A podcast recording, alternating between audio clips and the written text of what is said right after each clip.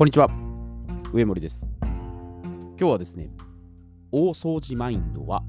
浪費パターンに陥るについてお伝えしていきます。ま数年前までは、年末になると、まあ必ず大掃除をしてたんですね。で、大体、まあ、12月30日と、まあ、大晦日の2日間ですね。まあ、朝から夕方ぐらいまでにかけて、家中の隅々までですね、もうがっつり行ってるんですね。で、これは普段がですね、まあ、朝早くから夜遅くまでですね、まあ、仕事で家を空けてる上に、まあ、年末にその大掃除をせざるを得ないっていう状況は、まあ、致した方ないかなと思われるんですね。でもこれ捉え方によっては、2日間でも徹底的にきれいにするということで達成感を味わえるとか、まあ、普段手の届からないところを時間をかけて丁寧に掃除できるとか、まあ、家族と協力することでいいコミュニケーションが取れるとか。で自分が率先して取り組むということで、まあ、立派な姿を見せられるとかですね、まあ、こういうふうにいろいろとポジティブに解釈もできるんですね。で、こうすると一見いいように思えるんですけど、やはり問題点もあるんですね。で、それは何かというと、大掃除をするっていうことは、これ裏を返せばですね、日頃から全く掃除をしてないってことなんですね。まあ、それは当然といえば当然なんですけど、えつまり、時間のかかるめんどくさいことを後回しにして、まとめて処理しようとすることなんです。でものすごくちょっとこの尖った見方をしてますけど、でもこれをビジネスに置き換えると、どうなるでしょうか？普段から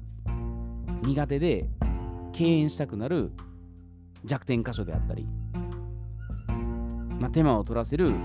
煩わしい分野であったり、毎日膨大に積み重なる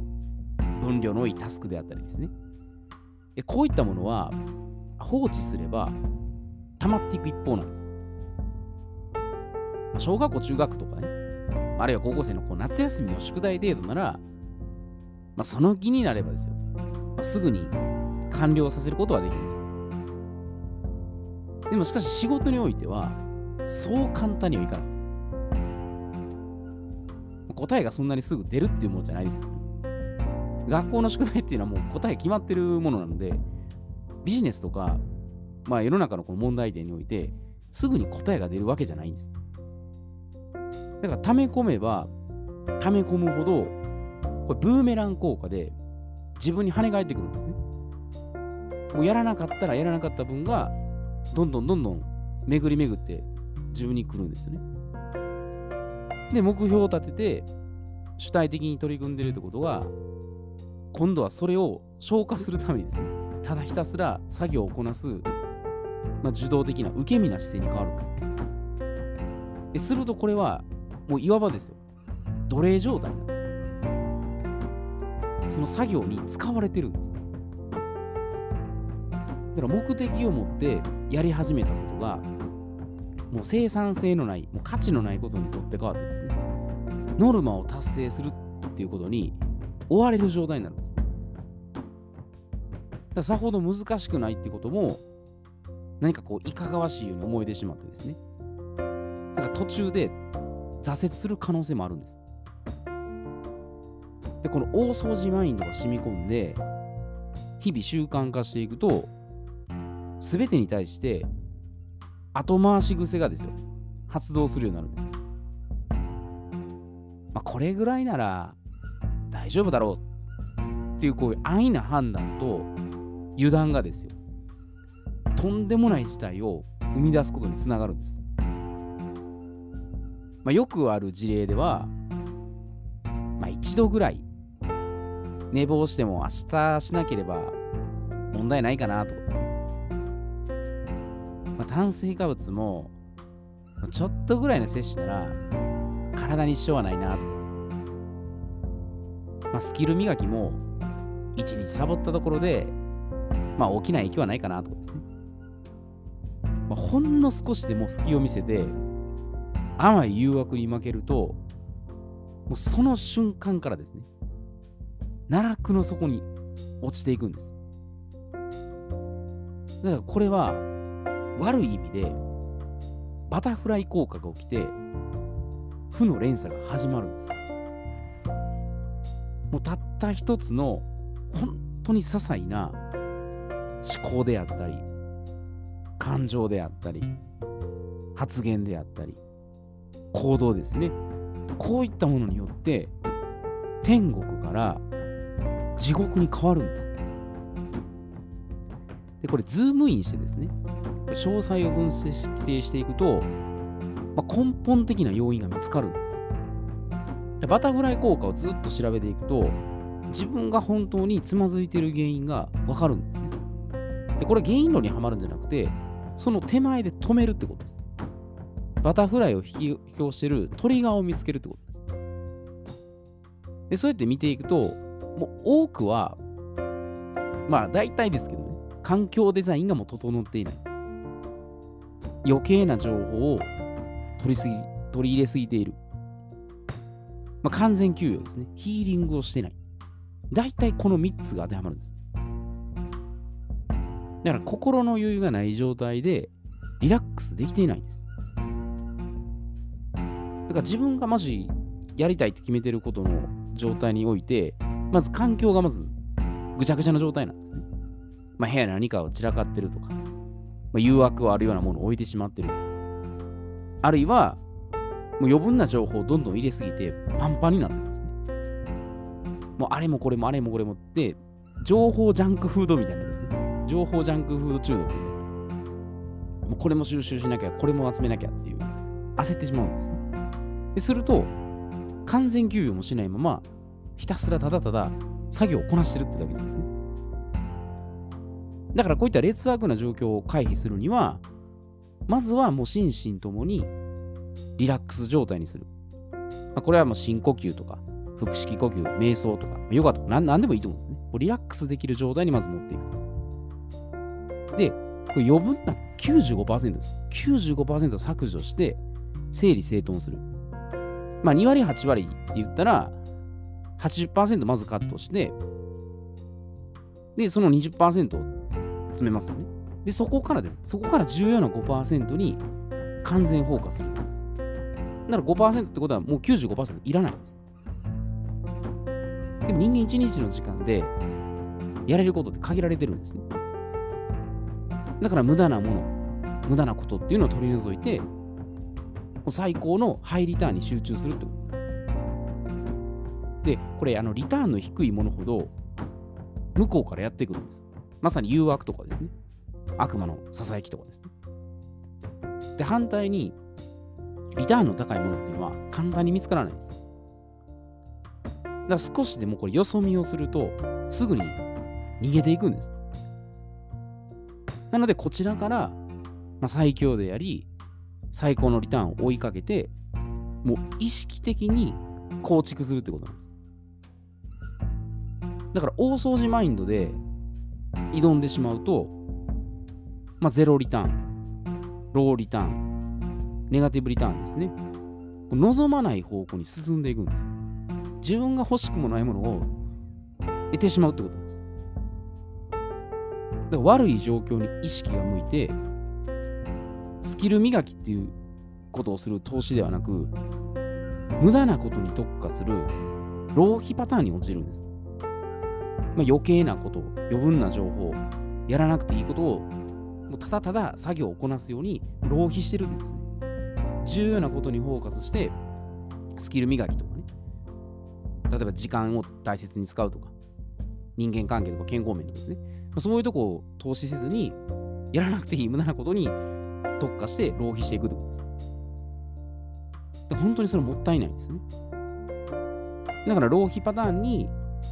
まあ、はまらないために、じゃあどういうふうアプローチを取ったらいいかというと、これはもうシンプルです。大掃除マインドと逆なんです。小掃除マインドなんです。これで対処するんです。じゃ小掃除マインドって何かというと、何事も溜め込まず、こまめに実践する。最小単位に分解して1つずつこなす。で制限時間を設定して集中する。まあ、この3つのマインドなんですね。で、まず1つ目の、まあ、何事も溜め込まずこまめに実践する。これ仕事もそうですけど、私生活ですね。こういったものでも後回しにしてまとめて取り組むってことを避けるんです。その場で全てやりきるっていう癖をつけるんです。だから、なんでしょうね、アーカイブとかね、まあ後からこう見れるっていうのもあるんですけど、結構あれ記憶に残らないんですね。その場で全部記憶するっていうふうに習慣づけると、記憶できるんですね。後からやれるっていう、この余裕がやっぱり良くないんですね。だからもう ToDo リストとかを用意して、それをちゃんとチェックできる目視できる状態は好ましいですね。で、2つ目の最小単位に分解して1つずつこなす。で、これあの難しいこととか、分量が多いっていうタスクはもう区分けして処理していくんです。だから複雑なことをいかに簡単な状態に落とし込んでいくかなんです。で、この時に数をこなすんじゃなくて、その最重要事項の5%に絞り込んでフォーカスするようにしていくんです。絞れば絞るほど実は本当に重要なことをやれば別にたくさん一日そのこなしたからそのこなした満足感で終わって私も昔そうだったんですもう結構無駄なことしてるんですいや無駄にも、まあ、いいことあるかもしれないですけどでも本当にそれ自分の目標とか目的から外れてるかどうか外れてないかってことですねで、3つ目の制限時間を設定して集中する。これ、時間を無視すると、あのメリハリつかないんです。で、だらだらだらだら、ぐどぐどぐどぐど取り組んでしまいがちなんです。だからまあデジタルタイマーとか、何でもいいですよ。まあ、スマートフォンはあんま使わない方がいいですね。まあ、多分そこ誘惑なんです。まあ、デジタルタイマーとか用意して、まあ、50分で50分、60分で60分設定して、時間内に完了させるっていう習慣を身につけていくんです。だから50分以内に決めて、そこでもう一旦区切るんですね。まあ、だらだらだらだら引っ張るんじゃなくて、もうそれはその時でも終わらせる。別にそこで完了しなくてもいいんです。まずそれをやりきるっていう癖をつけると思います。だから最初からですけど、これ、あの、完璧を求めてですね、すべてうまくやろうとすれば、これ時間を無視しがちになるんです。もちろんいいものを作るとか、まあ、いい商品、いいサービスっていうのは大切なんですけど、習慣つかないんですね。で、まず時間内で区切って、小さなことを終わらせるっていう習慣を身につけていくようにするってことです。だから1円玉でも積み重ねると、コツコツコツコツ大きくなっていきますね。だからコツコツとかじわじわっていうふうに継続していくと、最終的にうまくいくってことなんですね。だから年末の大掃除も、も私も最近あの、まとめてやらずに、もう4週とか1ヶ月ぐらい分けて、まあ、言ったらそれぐらいかけてやっていくと、まあ、負荷もかからずに対処できるんですね。1周目は窓とか、2周目は、まあ、ちょっと廊下のとことか、3周目部屋とか、4周目トイレとかですね。こういうふうに分けていくんです。だから日々のちっちゃなことを、まあ、雪だるま式にしてですね。で、どんどんどんどんこう転がしていったら、まあ、福利で、ハイリターンっていうのが獲得できるようになっていくので、まあ、大掃除をやっちゃいけないではないんですけど、まず小掃除的にちっちゃく毎日習慣づけるっていう風にやった方が、最終的には雪だるまのように、まあ、大きくなっていくっていう、そういうことなんですね。溜め込まずに、もうちょびちょびちょびちょび習慣をつけて、それを継続させる。でそれが一番最終的に、まあ、自分のものになってるっていうことなんです。でうまくやってる人ほど、そういう無駄がないんです。一気にまとめて、まあ、一気貫徹やるっていうのも、時には必要なんですけど、あんまりそればっかりだと全然リターンがないんです。でそうであれば、やっぱりちっちゃくてもまずやれるっていう。でその習慣をつけて、でそこから自分のキャパを広げてですね、あの負荷をかけていったらいいんじゃないかなというふうに思います。えー、では今日はこれで失礼いたします。